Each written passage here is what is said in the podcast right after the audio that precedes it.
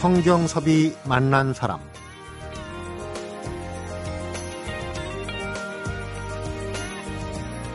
전북 고창에 있는 선운산은 천연기념물 동백나무 숲으로 유명한데 이곳에 동백나무를 심은 듯. 동백이 불에 잘 타지 않고 불에도 잘 견디는 내화수종이기 때문에.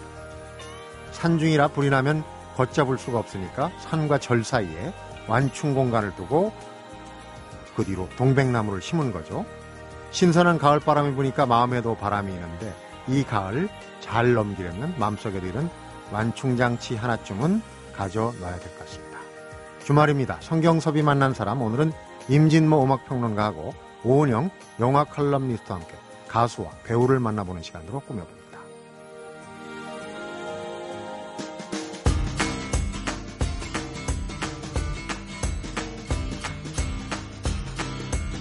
음악평론가 임진모 씨입니다. 어서 오십시오. 네, 안녕하세요. 오늘 만나볼 가수. 그나저나 가을이 되니까 좀 싱숭생숭하지 않습니까? 바람이 확실히 여름하고 비교했을 때 가을은 음악의 계절인 건 분명하죠. 네.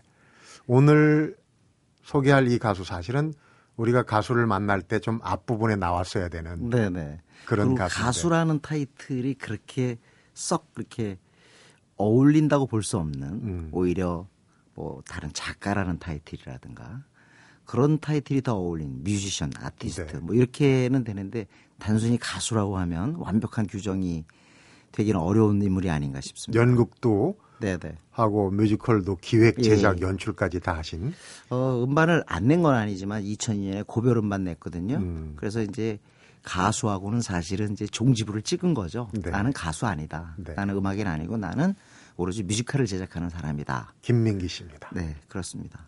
2002년도에 네, 네. 고별하고 보통 고별 은퇴하다가 또 어, 어느 순간엔 다시 또 네. 돌아오기도 하고 그러는데 이분은 영 그냥 끊으신 거예요. 네.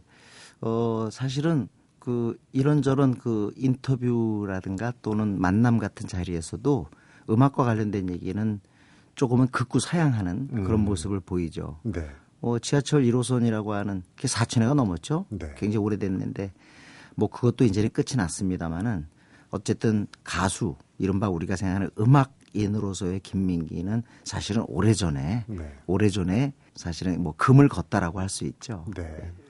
연원을 쭉 거슬러 올라가면 뭐 아침 이슬 또그 네. 주변에 그러니까 저항가요라고 네. 할까 국민가요. 그렇습니다. 어떻게 보면은 이제 우리에게 이제 김민기라는 이름은 하나의 어떤 군사시대 때의 어떤 그 저항의 어떤 상징으로서 특히 네. 음악계에서는 상징으로서 지금 기억되고 있는 것이 아닌가. 음. 노래도 그렇고요. 그런데 가수라고 하는 타이틀이 그 조금은 부자연스러운 것이 앨범 활동을 많이 했다든가 또 그거에 따른 뭐 무대 활동을 많이 했다라면 우리가 그런 타이틀을 붙여줄 수 있지만 사실은 음반 한 장을 내고 음악계에 막대한 영향력을 미쳤지만 우리가 통상적으로 알고 있는 가수 활동을 할 수 있는 상황은 아니었죠. 네. 네. 그만큼 많이 연행도 됐고 또 정권의 어떤 하나의 뭐랄까요 은근한 음. 그 대놓고라고 할 수는 없지만은 활동 같은 게 규제가 분명히 있었기 때문에 네. 예. 그렇지만 하- 하나의 음악의 측면에서 볼 땐 민주화의 어떤 상징적인 그런 이름이 된 것만은 확실합니다. 네. 그러니까 학번으로 따진다면 역시 김민기 씨는 70년대 학번의 음악 영웅 아닌가. 음. 그리고 이런 게 있어요. 확실히 음악계는 외국도 그렇습니다만 한 장의 앨범이 엄청난 파급 효과를 미치고 급기야 어떤 세상까지 바꾸는 그런 게 있었는데 바로 그 중에 하나가 김민기 씨 앨범이라고 볼 수 있습니다. 네. 사실은 돈도 많이 들여서 든 앨범도 아니고 스튜디오 녹음 조건도 좋은 것은 아니었지만 이 한 장의 앨범이 왜 영향을 미쳤냐면요.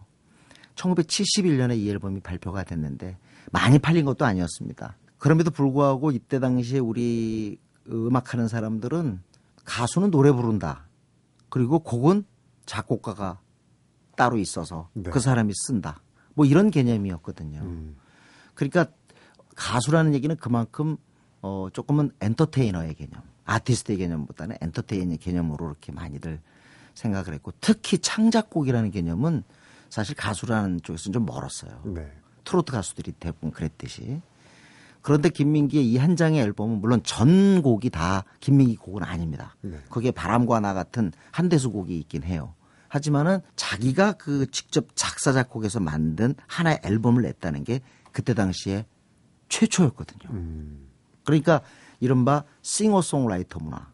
그러니까 직접 노래도 하면 본인이 곡을 다 써서 네. 노래도 부르는 작곡가 겸 가수의 새로운 패턴을 제시했던 거죠. 음. 그게 다른 가수들에게 물론 뭐 김민기 씨가 이런 음반을 냈다고 해서 그때 당시에 다른 어떤 폭송 계열의 가수들이 그거에 영향을 받아서 나도 싱어송라이터가 되겠다 이런 생각을 직접적으로 안 했을 수도 있지만 아니지만. 아니지만 그럼에도 불구하고 어, 심리적 영향을 준 것만은 확실하다. 네. 그 뒤로 이제 뭐 송창식과 같은 김정호, 어, 이장애와 같은 훌륭한 싱어송라이터들이 등장하게 되죠. 네. 그 시작이 바로 김민기였는데 사실은 이 싱어송라이터의 개념, 본인이 창작곡을 해서 부르는 개념의 시작은 사실은 폭 쪽에서는 한대수였죠. 네. 한대수 선생이었는데 한대수 선생은 본인의 독집을 내질 않았습니다.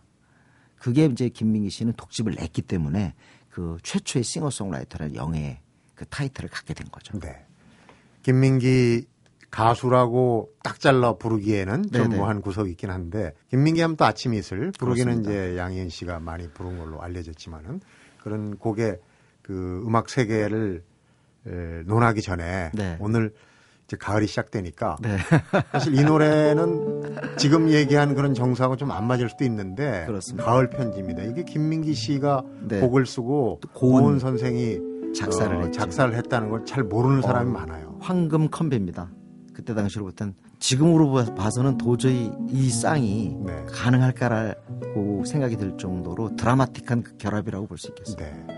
그 노래를 우선 좀 한번 듣고 갔으면 아 이게 김민기 씨 노래인가라고 네. 생각하는 분들도 있을 거예요. 여기서 있잖아요. 김민기 씨의 그 음색을 한번 주의해서 들어봐 주셨으면 좋겠어요. 네. 네. 듣고 얘기를 또 나눠보겠습니다.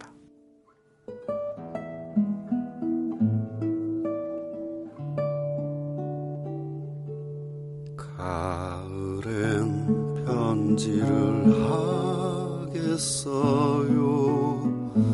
누구라도 그대가 되어 받아 주세요. 낙엽이 쌓이는 날 외로운 음유 시인이라고 그렇습니다. 밖에 제가 그 길이. 음색이든 어떤 노래 부르는 걸 좀 주목해서 들어달라고 이렇게 말씀드린 게 사실 이 곡은 최양숙 씨 노래로 더 알려져 있고 제일 많이 나왔죠. 네.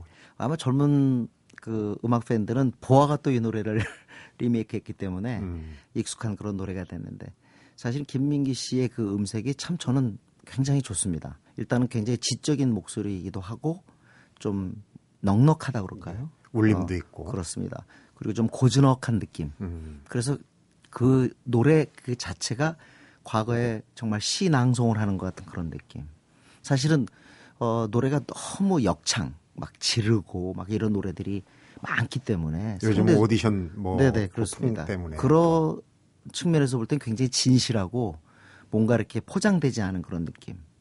그런 것도 그래서 저는 사실은 그냥 싱어 측면에서도 굉장히 뛰어난 소리를 갖고 있는 그런 분이다라고 이렇게 저는 규정하고 싶습니다. 음. 네.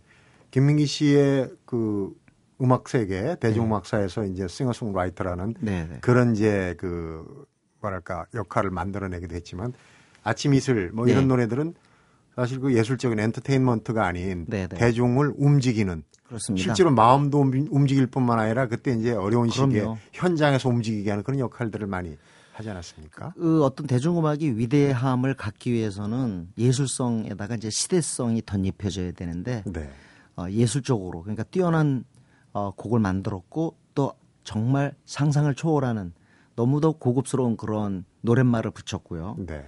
그런데다가 더 중요한 건 시대가 함께했기 때문에 영원히 잊을 수 없는 음. 그런 이름입니다. 그래서 사실 뭐 어떤 굉장한 히트를 쳤거나 뭐 인기 차트에 올랐거나 판매가 많이 됐다나 이런 게 아님에도 불구하고 그야말로 이제 그 뒤에 엄청난 영향력을 미쳤기 때문에 네. 한때 사실 뭐 아침 이슬은 또 노래방에 또 그 마무리 곡으로 합창하는 곡으로 많은 분들이 또 부르고 7080 세대는 네. 어디 뭐 놀러를 가거나 MT를 가거나 하여튼 아침 이슬 한 자락을 불러야 맞습니다. 네. 그런데 아침 이슬이 많은 분들이 발표되자마자 금지된 것으로 아는데 이게 발표는 71년이고 네. 양희은 씨가 한때 이제 이걸 히트시키면서 그때는 건전가요로 꼽히기도 했어요. 아니 내용에 네, 네. 무슨 금지될 만한 구석이 음, 없잖아요. 물론 나중에 따져보면 왜 태양은 묘지 위에 붉게 타오르고 그런 음. 붉게 것들을 타오르고. 뭐 약간은 좀 이상하다 이렇게 생각할 수는 있을지 모르지만 어 그때는 건전가요로 꼽혔는데 사실은 아시겠지만 이제 75년에 와서 이제 이른바 아, 공륜에 의한 가요 검열 음. 여기에 이제 소급 적용되면서 부르는 분위기가 불순했다고 본 거죠. 그때. 근데 그때 당시에요. 저도 그때 공륜의 자료를 갖다 갖고 있지만 어떠한 이유 그 공란입니다. 다른 경우는 애매할 경우는 시의성 없음이란 말도 붙였는데 네. 이건 아예 아무런 설명이 없습니다. 공란입니다. 결국 결국 보면 인물이 규제당했다 이렇게 볼 수도 있는데 양현 씨 버전도 좋지만 또 김민희 씨 나름의 또 그 맛이 있습니다. 음. 그러니까 아침 이슬이다 그 이후에 뭐 늙은 군인의 노래다 백구다 모든 그 김민희 씨가 만든 곡들을 보면은 일단 가장 경탄을 금할 수 없는 부분은 노랫말인 것 같아요. 네. 그때는 그런 그런 언어들이 사실 대중가요에서는 쓰이지 않았거든요. 네. 너무나 표현이 훌륭한 봉우리 같은 곡 가사만 보더라도 정말 훌륭합니다. 네. 그러니까 예술성 자체도 탁월했고 그리고 거기에 아까 말씀드린 것처럼 그 시대성인데 가사를 잘 보면 뭐랄까 개혁적이랄까 진보적이라 하는 그러한 그 그런 인물이 노래 부르더라도 조금 비탄의 감정, 좀 수동적인 느낌 이런 거로 그치는 게 많았는데 아침 이슬 같은 경우 보면은 그 한 차원을 더 끌어올려 가지고 음. 더 앞으로 나가게 하는 네. 그런 정도로 그야말로 정말 진보적인 그런 부분을 이룩해냈다고 저는 생각합니다. 네. 앞에는 좀 서정적인 예. 가을 편지를 들었는데 그 가사도 사실은 고운 가사지만 그것도 장난이 아니죠. 마무리하면서 네네. 어, 좀 더 이제 김민기 씨의 그 곡 세계 네. 또 창법이나 이런 걸 좀 맛볼 수 있는 노래나 네. 좀 93년에 네. 그 CD 내장을 그때 내요. 그래서 다시 녹음을 하면서 이제 그 앨범을 소장하고 계신 분들이 많을 텐데 어, CD 시대를 맞아가지고 내장 나오는데 참 거기서 철망 앞에서라는 곡이 철망 앞에서. 네. 그또 뭐 한동준, 장필순 이런 멤버들이 이제 코러스를 해주는데 장대하고 음. 참으로 그 아주 잘 된 그런 곡입니다. 네. 그러니까 가장 중요한 거는 우리가 김민기를 이해하는 데 있어서 어떤 그 대중적 어떤 그런 위상보다 이 사람이 음악적 그리고 시대적 위상이 크다는 사실 그리고 어, 한 장의 음반이 이토록 엄청난 영향을 미친다는 거 그런 것들을 확인할 수 있는 그런 인물이죠. 네. 철망 앞에서 제목에서도 벌써 시대성이 느껴지는데 그렇습니다. 들으면서 마무리하겠습니다. 가수를 만나다 임진모 씨 수고하셨습니다. 네, 고맙습니다.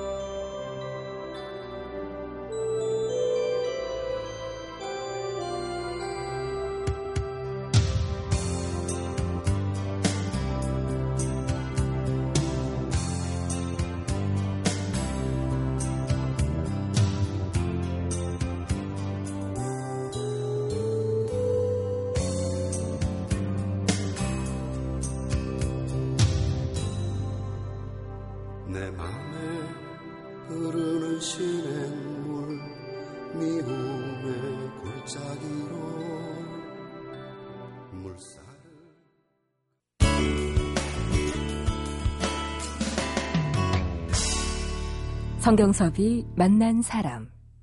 이번에는 배우를 만나보는 시간입니다. 영화 칼럼니스트 오은영 씨입니다. 어서 오십시오. 네, 안녕하세요. 추석 연휴 특별 생방송 때문에 한 주 쉬었어요. 네. 송편이 예쁘게 잘 만들으셨습니까? 사서 먹었습니다. 요즘 송편 빚는 사람들이 별로 없는 것 같아요. 네. 아, 빚는다고 얘기를 해야 현모양처처럼 이미지가 되는데. 네. 아이, 추석 건너뛰고 만났으니까 한번 여쭤볼게요. 제일 궁금한 게 네. 추석 영화가의 박스 오피스 네. 어떻게 됐습니까? 아무래도 뭐 스파이라는 설경구 씨가 주연했던 영화도 참 잘 됐고 네. 관상이라는 영화 송강호 관상. 씨가 주연공이죠. 지금도 뭐 두 영화 모두 극장에서 상영 중인데 어 아무래도 이 명절이어서 그런지 사극 관상에 관상. 많은 분들이 소재가 모인 것. 같아요. 네. 네. 저도 관상 한번 보고 싶은 생각이 들었어요. 음. 쟁쟁한 배우들도 많이 나오고. 자, 오늘 만나볼 배우. 정말 이 배우는 좀 유- 배우 같지 않게 생겼어요. 네, 보기에는. 요즘 정말 대세인 근데 것 대세예요. 같아요. 네. 네. 정말 뭔가 이렇게 야 인생 차곡차곡 꾸준히 열심히만 살아가면 한번 이렇게 해볼만 하겠구나라는 생각이 들게 하는 정말 네. 어떤 어떤 그 명강사의 명강연보다도 음. 훨씬 우리들에게 뭔가 이런 희망을 주는 네. 배우인 것 같아요. 드라마에서 어, 이 배우가 우는 장면이 저는 굉장히 인상적으로 지금도 네. 뇌리에 남아 있습니다. 유독 많았는데 이따 또 소개를 잠깐 해드려야 될 것 같아요. 손현주 씨입니다. 네, 맞습니다. 정말 요즘 최고의 전성기를 누리고 있는데 음. 어, 91년도에 공채 그 방송국 공채 탤런트 로 입문을 해서 올해 연기 인생 22년입니다. 네. 22년 만에 TV 드라마에서도 또 영화에서도 최고의 주가를 달리고 있습니다. 어, 저는 그의 성공이 참 반가운 이유가 두 가지가 있어요. 두. 하나는 네. 처음에 말씀드린 대로 어 22년간 그야말로 정말 이 실력 하나로 밑바닥부터 차근차근 단계를 밟아왔기 때문입니다. 네. 어느 순간에 이렇게 한 방에 확 뜬 게 아니고 단역부터 시작해서 천천히 본인의 존재감을 만들어 온 배우여서이고 또 하나는 말씀하셨듯이 뭔가 막 잘생기고 이런 얼굴은 아니잖아요. 정말 우리 주변에 많은 서민들을 대표하고 있는 그런 느낌을 주는 친숙한 배우이기 때문인데 네. 맡아온 역할들 뭐 대부분이 크게 뭐 잘나지도 못하고 때론 어리숙하고 힘없는 그런 이웃의 모습으로 그려졌기 때문에 아마도 많은 일반 소시민을 대신해서 이 그가 성공을 해준 거에 뭔가 이렇게 대리만족이 드는 그런 느낌이 있어요. 음. 나도 탤런트 영화 배우가 될 수 있다는 자신감을 좀 심어주지 않았을까요? 그렇죠. 연기만 대중에게? 열심히 잘하면 네. 될수 있다 이런 느낌. 음. 예. 상복도 많은데 작년 연말에도 뭐큰 네. 상을 많이 탔는데 이 상탈 때 수상 소감이 네, 그 사람들 입에 많이 오르내려요. 뭐 네. 장미 씨나 맞아요. 예전에 황정민 씨 그렇죠. 밥상. 숟가락, 아, 숟가락 네. 하나 뭐 젓가락이 놨을 뿐인데. 네. 근데 손현주 씨도 아주 기가 막힌 얘기를 했어요. 네, 맞습니다. 작년에 그 추적자 뭐 이런 드라마로 연기 대상을 수상할 때 수상 소감 이렇게 얘기했더라고요. 자, 지금도 어디선가 밤을 새우고 있을 스탭들 그리고 연기자들 또 이 일이 아니더라도 각자 맡은 일에서 최선을 다하고 있는 수많은 개미들과 이 상의 의미를 함께하겠다라고 말했는데 이 땅의 수많은 개미들 정말 이 수상 소감에 열광했던 걸로 기억합니다. 네. 이런 거는 뭐 준비를 하고 하시는지 아니면 글쎄요, 애드립인지 애드립인가? 준, 애드립- 준비를 좀 했겠죠. 그렇죠. 애드립이라고 하기 너무 멋있으니까. 네. 근데 이제 손현주 씨가 차곡차곡 쌓아 올렸다. 사실 단역 조연부터 시작했다고 하는데 그 시절 별로 떠오르는 게 없어요. 없는데 그렇죠. 어린 시절부터 좀 한번 그 조사해 온 게 있으니까 네. 오영 씨가 좀 한번 소개해 주세요. 손윤주 씨 같은 경우에는 뭐 이렇게 막 지금 성공한 작품들 이야기보다 이렇게 옛날 얘기들부터 이렇게 차곡차곡 쌓아가는 게 그의 네. 인생처럼 조금 더 드라마틱할 것 같습니다. 그러니까. 아주 멀리 좀 돌아가 보면 어, 네다섯 살까지도 말을 못했대요. 그래서 뭔가 이렇게 걱정을 많이 하고 있을 때 불쑥 내뱉은 단어가 그 당시에 뭐 유명했던 무슨 드라마 제목을 얘기했다는 일화가 있습니다. 타고났네요. 타고났어요. 네, 정말 어떤 운명의 시작점 같은 그런 늦게 지점인데. 트인 말문이 드라마 제목이다 그러면 네, 평생을 이제 이런 운명을 타고난 그리고 이제 뭐 신학을 배워서 목회 활동을 하려다가 우연히 뮤지컬을 보게 됐대요. 지저스 크라이스트 슈퍼스타 뭐 이런 걸 보게 되고 음. 새로운 세상에 눈을 떴다. 그리고 뭐 영, 연극영화과를 진학해서 방송국 공채에 합격하는 어떻게 보면 좀 전형적이지만 나름 엘리트 코스로 네. 연기자가 됩니다. 말씀하셨듯이 뭔가 외모적으로는 좀 잘생긴 이런 배우를 속하지는 못했기 때문에 네. 늘 조단역 에 만족을 해야 하는 그런 시간이 길어지게 됩니다. 어, 하지만 이 서민을 대표하는 평범한 대한민국 남자로서의 어떤 친근함, 그의 매력 포인트인데 그 포인트가 길러지는 시간이기도 했던 것 같아요. 네. 데뷔작이 대추나무 사랑 걸렸네라는 농촌 드라마였습니다. 음, 뭔가. 네. 어울리는 것 같기도 하고 그 이후에 뭐 미우나 고우나 그 여자 사람 잡네 뭐 여- 앞집 여자 같은 이런 평범한 이웃의 모습 이런 걸로 커리어를 쭉 쌓아가다가 저는 이 드라마를 통해서 이 손윤주라는 배우의 존재감이 조단역급에서 네. 주조연급으로 확 올라간 계기가 된 게 아닌가 싶은데 네 찌질이 남편 역할. 아까 말씀하셨듯이 막 우는 장면 굉장히 많았잖아요. 참 고 최진실 씨도 이렇게 뭔가 생각이 나는 참 재밌는 드라마였는데 당시 시청률이 한 40% 정도 육박했던 그런 대박 드라마예요. 요즘 40% 요즘은 이제 드라마가 워낙 두. 자릿수만 돼도 네. 10%만 넘어도 맞아요. 그런 대로 되는 드라마라고 얘기를 하는지 전체적인 시청률이 시청률이 좀 많이 떨어지는 네. 추세인데. 당시에는 뭐 최진실 씨도 굉장히 인기였고 해서 그 당시만 해도 최진실의 남편으로 짝지어지기에는 뭔가 네임밸류가 좀 안 맞지 않나 이런 생각이 들었었어요. 네. 왜냐하면 그만한 그 클래스는 그 당시에는 아니었으니까. 음. 근데 좀 더 뭔가 좀 더 유명한 남자가 붙는 게 맞지 않나라고 했는데 최진실 씨 못지않게 확실한 존재감을 남기게 됐던 것 같아요. 네. 그 드라마에서 이름이 반성문이었어요. 방송문. 이름처럼 참 반성문 쓸 일이 많아서 정말 능력도 없고 밖에서는 딴 여자랑 딴짓도 하고 이런 철없는 남편 역할이었는데 네. 어 죽어가는 그 부인 웃겨주겠다고 내복만 입고 막 춤추는 그런 네. 장면 또 마지막엔 결국 이제 부인이 죽어서 신발을 정리하다가 한 그 낡은 어떤 신발을 품에 안고 정말 꺽꺽 울어대는 그 장면 음. 어 너무 명장면이었던 것 같고 네. 어, 본인의 존재감도 이 시청자들에게 강하게 남긴 그런 장면들을 많이 만들었던 네. 것 같아요. 드라마에서 특히 이제 조강지척 클럽 뭐 드라마 좋아하시는 분들 기억을 다 하겠지만 네. 솔약국집의 그 순진한 아들로 네, 나오기도 맞아요. 하는데 아무래도 최근에는 어 드라마 이제 추적자하고 영화에서 숨바꼭질 네까지 정말 하는 요즘에 그- 것마다 거기서 이제 대세라는 얘기가 나온 것 같아요. 네 특히 뭐 추적자라는 드라마에서는 뭐 아까 뭐, 예, 뭐 개미라는 표현을 썼지만 이 극 중에서는 그러니까 뭐이 거대한 권력 앞에서 딸과 부인을 다 잃고 정말 초라해진 이 중년 남성이 한을 이렇게 풀어가는 그런 드라마였는데 네. 이 대사가 이런 게 있어요. 그 박근영 씨가 회장님을 맡았었는데 회장님 대사가 항상 싸움에 이기는 소가 결국 모기에 물려 죽었다. 이렇게 하는데 음. 이 드라마에서도 정말 모기가 모기 같은 그런 평범한 어 주인공이 결국 참 뭔가 이렇게 우리의 울분을 네. 대신 이렇게 뿜어주는 그런 것들이 참 매력이 있었던 것 같고 아. 이 모기 같고 개미 같은 이런 게 바로 손현주 씨의 매력인 것 같은데 네. 그 드라마에서 유독 잘 살았던 것 같아요. 그래서 인기가 그러니까 좀더잘 많았지 않았나. 그런 네. 네, 특징들을.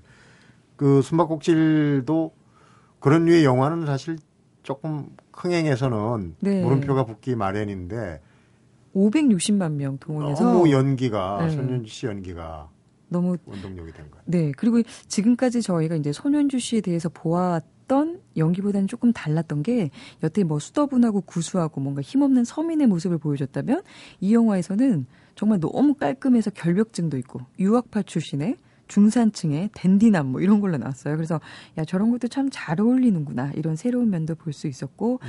뭔가 이 스릴러 영화지만 한국의 어떤 최고 기록을 스릴러 영화 중에서 최고 기록을 갖게 되는 데는 이런 어떤 그 손윤 손윤주 씨의 기본적인 연기력에 대해서 어, 더해서 이런 음. 새로운 면을 보여준 것도 아마 크게 작용을 하지 않았나 그런 생각이 들어요. 네. 영화 쪽도 그렇고 드라마 쪽도 그렇고 어느 날 갑자기 흥행 배우가 된 게 아니라 밑에부터 차곡차곡 그의 땀 냄새, 네. 짙은 땀 냄새, 채취가 이제 느껴지는 부분이 있는 것 같아요. 네. 참 이제는 원톱 남자 주연 배우로 이제 자리를 잡았습니다. 어, 그 전까지는 단 한 번도 나는 왜 주인공이 되지 못했나 이런 생각을 한 적이 없다고 하더라고요. 그래서 음. 항상 연기를 그냥 할 수 있음에 감사를 하고 살았다. 뭐 이런 인터뷰를 본 적이 있는데 이제는 그냥 주연 배우로서의 삶도 열심히 즐겨 주시면 좋을 것 같고 네. 마지막으로 등산 좋아하신다고 하더라고요. 저도 등산 참 좋아하는데 기회 되면 같이 산 오르면서 땀 냄새, 사람 냄새 뭐 이렇게 서로 나누고 정상에서 시원한 막걸리 한 잔 함께 기울이면 좋겠다 이런 네. 생각이 드는데 저뿐만 아니라 많은 팬분들도 이런 생각 하실 것 같습니다. 뭔가- 씨는 뭐 네. 영화 일 하시니까 네. 그게 뭐 허황된 꿈도 아닐 거예요. 네. 가까이서 또 캐스팅하고 싶어요. 네. 그래서 함께 할 때 초대하겠습니다. 음, 산으로 함께. 저도요. 네, 초대 한번 드릴게요. 네. 손현주 씨 연기는 정말 보는 사람들이 꼭 공감하게 만드는 그런 게 이제 힘이 네. 아닌가 싶어요. 그게 이제 밑바닥부터 맞습니다. 가까운 네. 그런 실력이 아닌가 싶은 생각도. 많은 팬들이 또 새로운 드라마, 영화 네. 기대하고 있을 것 같아요. 오늘 만나본 배우 손현주 씨 얘기 잘 들었습니다. 네, 원영 씨. 고맙습니다. 성경섭이 만난 사람 오늘은 임진모 음악평론가하고 오은영 영화 칼럼니스트와 함께 가수와 배우를 만나봤습니다.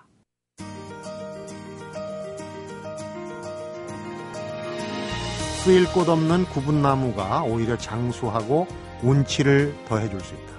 그러니 고든 것만이 최고가 아니다.